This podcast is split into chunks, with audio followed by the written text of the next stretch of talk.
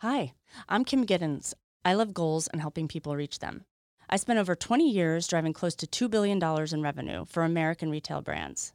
I tracked goals hourly and sometimes minutely, giving me high touch experience with bringing hundreds and thousands of individuals together to reach big goals. Goals done well provide hope, aspiration, and structure to your everyday and build strength and confidence that is sustainable and stackable. Today, I'm an executive coach, and my expertise is tapping individual motivation to drive the best results. The starting point is always the goal, but it's also the hardest point, which is why I created this podcast, Goal Boldly, a workshop style discussion on goal setting and goal getting. Join me every week for inspiration, tactical advice, and listen in on real coaching sessions reaching real bold goals. In my description of the podcast, I talked about goals done well, provide hope, aspiration, and structure. And I truly believe that. Part of the point of a goal is to be successful. But goals have gotten a bad rap because we put so much weight on the results or the outcome. When in fact, everybody wants something different. But humans actually need some of the same things. There are six pillars that I talk about from a Personologie perspective and where we focus and making sure that people are feeling happy, satisfied, and fulfilled, whether it be in your career or in your life.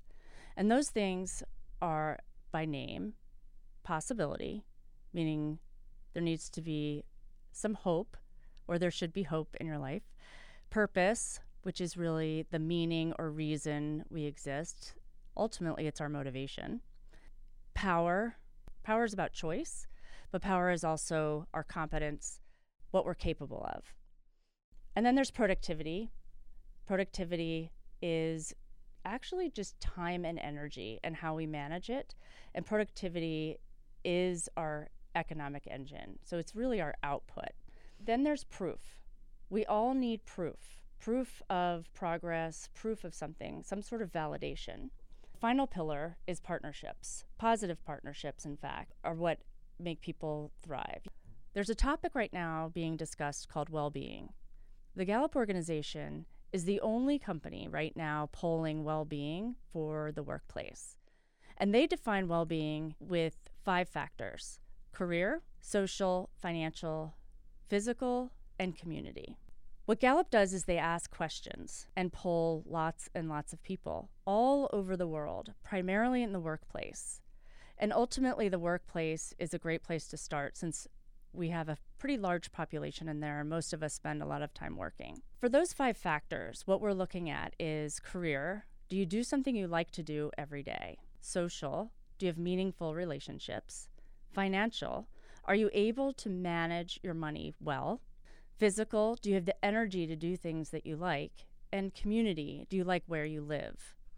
So, Gallup just came out with their State of the Global Workplace 2021 report.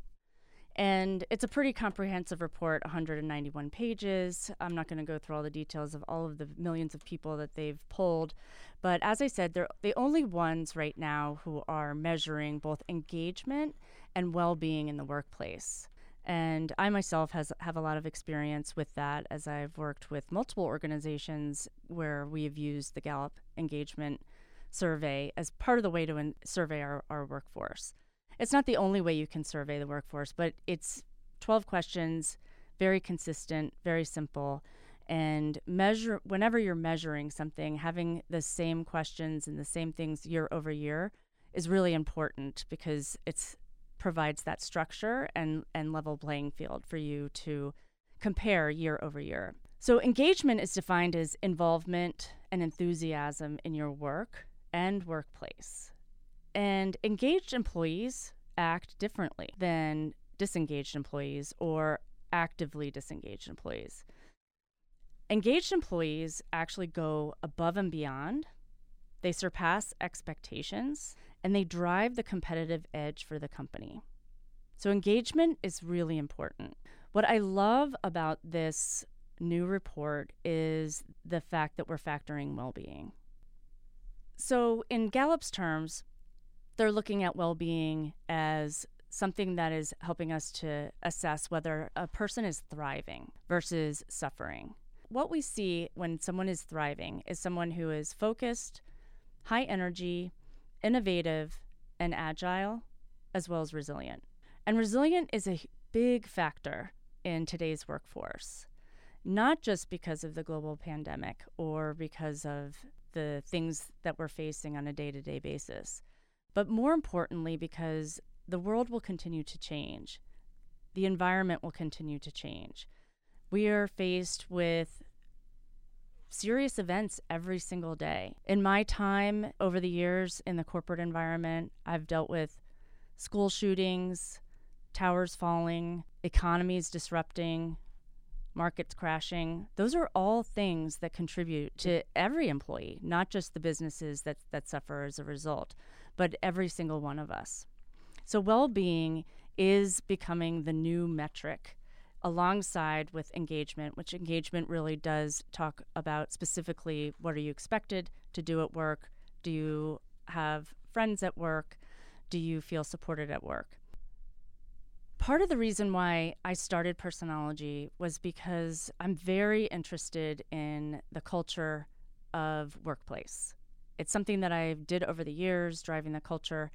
And coming out and doing this on my own, I wanted to impact more and more people. And that's why I've used Gallup as a measure because they are they do measure year over year. And the good news is actually there was a bit of an increase in the engagement score overall for this last report, up 2 points. But what's interesting about that engagement score is that there was a likelihood of people feeling grateful for actually having a job. And that is where we saw a lot of that improvement. Right now, as it stands, 20% of the workforce, the world's workforce, is engaged, which means 80% are disengaged, or worse, actively angry. What that means is we've got you've got 80% of people who really are doing a job versus a career, watching the clock actively or opposing their employer. Life is impacted by work, not just a job. So, as I said before, we spend a lot of time working. It is our economic engine, it's how we survive. It's a core metric of the human spirit and well being. And growth and advancement in whatever you do is a core metric in well being. Do you like to do what you do every day? So, in an effort to motivate everyone, I'm going to share some of the scary statistics that came out of this survey. Seven out of 10 employees are suffering versus thriving. This is estimated at $8.1 trillion in lost productivity, or 10% of the GNP. Those are staggering statistics. And this is the global workplace. I'll definitely do some episodes that are more segmented by region, but these are powerful statistics, and it doesn't really vary too much across the world.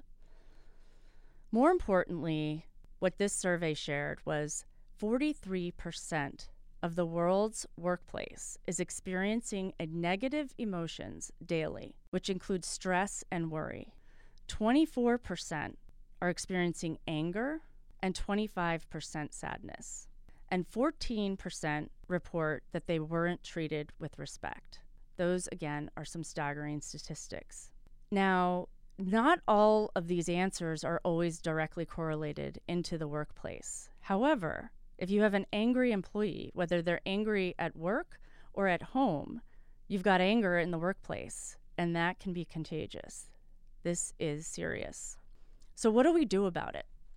So, I believe that everyone has a responsibility. I have a responsibility and you have a responsibility. So whether you run a company, whether you're a manager, or whether you're an employee, you're probably one of the three. Or if you're a customer, I would also share that you have a responsibility. What can companies do to drive engagement and well being up for their employees? This isn't just about ping pong tables or wellness programs or and you know pizza lunches anything like that these are real tips on what we can be doing in the workplace to drive well-being and engagement which ultimately drives results profit and results number 1 developing your employees strengths to help them foster long-term growth long term growth is very important to all employees and to human beings. Being able to see that long term growth, that possibility that I spoke of, and that progress and the proof of progress is very important. Creating family friendly policies and encouraging friendships at work. This is often a controversial topic. And let me just explain a little deeper about that. Family friendly policies have never been more important right now, especially with our mass exodus of women in the workplace. We need policies that enable flexibility at work for everyone. The pandemic forced this, but interestingly, this work from home didn't actually force this family friendly policy we saw actually more work and this bleed throughout the day and this never ending Zoom. And then probably a lot of frustration behind the scenes of trying to get children out of the way, not being in the Zoom, or more importantly, just trying to get them to do their schoolwork or entertain them. So, family friendly policies is not just about having the social night or networking. Um, at lunch or asking people what their favorite book is. This is truly thinking about what is most important to the employees. And generally, there may be some differences, but there are going to be some similarities. The third point is providing financial services and education. This is extremely important, helping people to understand how to manage their money, along with whether they're 401k plans or retirement plans, all of that, those are things that are very difficult to understand. I've worked for some best in class companies, and I will say I grew up at the Gap, and they were best in class in this particular area. I don't know what their status is at this moment, uh, but when I was there for 10 years, I can tell you that's uh, they were fantastic. I also work with some other companies who also provide a varying degree of financial services and education. Many times we're looking at stock option plans, and participation rates aren't as strong as we would like. Whenever you're seeing a metric like that, that generally means we're not fully informing the employee what the benefit is for them. So while we can see that is a huge benefit, maybe they don't understand it. The fourth is encouraging physical activity and making it easy to choose healthy foods. Now, there are lots and lots of ways to do that, but I go back to that family friendly policy again and just linking this to meeting times. One of the things I think that could be looked at in terms of encouraging more physical activity would be looking at the meeting schedule. In terms of physical activity, if you are back to back in meetings, chances are you're not going to have an opportunity to schedule time for exercise or making it easier to choose healthy foods. This is a personal passion of mine, so I have millions of ideas that I can come up with. And I'm sure there are programs that are in place in many of your corporations that could be leveraged more creatively to en- encourage people to do this. Again, it goes back to communication. How are we educating our staff and linking that physical exercise to energy and ability to be productive? Finally, celebrating those who give back to the community through their service. I think that companies have cut back on a lot of a lot of benefits over the years, and this is one of them. I know that there are companies who do a great job of matching, doing employer match. Uh, my my child goes to a charter school, and we generate a lot of our funds through employer matches.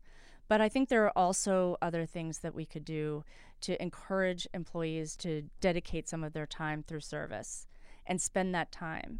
It's not just beneficial for the service that we're providing or whoever we're helping, it's extremely beneficial personally to be able to give back and give back freely. These five things would go a long way to increasing engagement as well as the well being of our workforce. You don't have to do all of them at once. There doesn't have to be intensive programs around there. In the spirit of making things simple, why don't we just start with a question? The one question I would ask Do you get to do what you like to do every day? That question drives awareness. And awareness is the first step in building strengths. You've got to identify the talent. As a leader in any company, whether you're the CEO or just you have a few direct reports, you have the power to greatly improve your employees' everyday lives.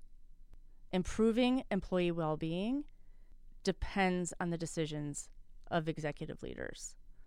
Ultimately, we're all responsible for our own well being. And as I said in the beginning, goals done well drive hope, aspiration, and structure. Ultimately, they drive our well being. So, how can you set a goal that will foster your well being? First and foremost, let's look at those five categories again. Career, do you like to do what you do every day? Social, do you have meaningful relationships in your life? Financial, are you able to manage your money well? Physical, do you have the energy to do the things you want to do? And community, do you like where you live? Out of those five things, let's pick career for our exercise of goal setting. Define success for yourself. What do you like to do? Do you get to do what you like to do every day? And how does that translate to your career? What do you want and by when? So, something you could say is by the end of this year, I will be making X amount doing this job. From there, you want to understand your motivation. Really understand what are the stakes of not reaching that goal. That right there will help you to really define what it is that you want and why. A lot of times we set these goals, they're aspirational. We think that's what they want right now, but it's really just the starting point. So you don't have to be so big and bold with your goal. Keep it simple. I want to get to do what I like to do every day. And what would that mean? And why would that improve your well being? If you didn't, what would the stakes be? If you weren't liking what you did every day, what would the stakes be? Those are the two big first steps in a goal. It's generally as far as we get, most of us. But I'm going to take you to the next step, which is really important. Where are you now? Where are you now in your career based on that goal? So let's just say you're making zero dollars right now with no job, and you would like to make an X amount of dollars and a certain job. So at least you know you have something to work on. You need to go from zero to this spot. That helps you to identify what are some of the things that you need to do to get there. What do you need to know? Who do you need to who do you need to speak to? What do you need to learn? From there, you figure out what you need to do to invest in yourself in order to get there. And then make a plan. Most importantly is creating accountability for yourself. Just setting a goal isn't enough. Uh, setting a goal that's unrealistic is actually even worse. So create some accountability. Maybe you don't know what you want right now. So then you just start there. What would I like to do in my career this next year? And then that's your first milestone. Here are some ways you can create accountability. Share with somebody. Tell somebody, I need to figure out what I want to do with my career this year. I'm going to figure it out by the end of January. Get a coach. Sounding board is huge. We've all been in isolation in many, many ways over the last two years. And even though we've been on Zoom calls and probably have talked to our families, we're still in our head a lot. And getting a coach, an objective person, can really help helping us to understand what it is we want and what it is we're good at. The third point in creating accountability for yourself would be to find a group, a group of like minded people in similar situation, whether that be peers at work or a group online or some sort of membership, anything where you have like minded people, people that get you, people that understand where you are in your situation. They don't have to be fully objective, but if you're all striving towards the same type of goal, this makes it easier to set deadlines, but most importantly, when you've got somebody watching your back and holding you accountable, it becomes a lot easier to hold yourself accountable. The most important thing I want you to take from this goal setting is that a goal is just a starting point. The goal helps us to measure our motivation now, where we want to be, and helps us define how to get there. And guess what? Chances are you don't know how to get there right now. And that's why the goal and hitting those milestones along the way will help inform you. Because I promise the journey is really the goal. Your goal will change over time, but starting is the only way to reach a goal. That's it for this episode of Goal Boldly. I would love to hear any feedback, comments, or questions, or maybe even topics you'd like to hear on this podcast. You can fill out a form on my website or learn more about me my website is www.personologie.com. P E R S O N O L O G I E dot com. Or you can find me on LinkedIn, Kimberly Giddens. I look forward to talking to you next week.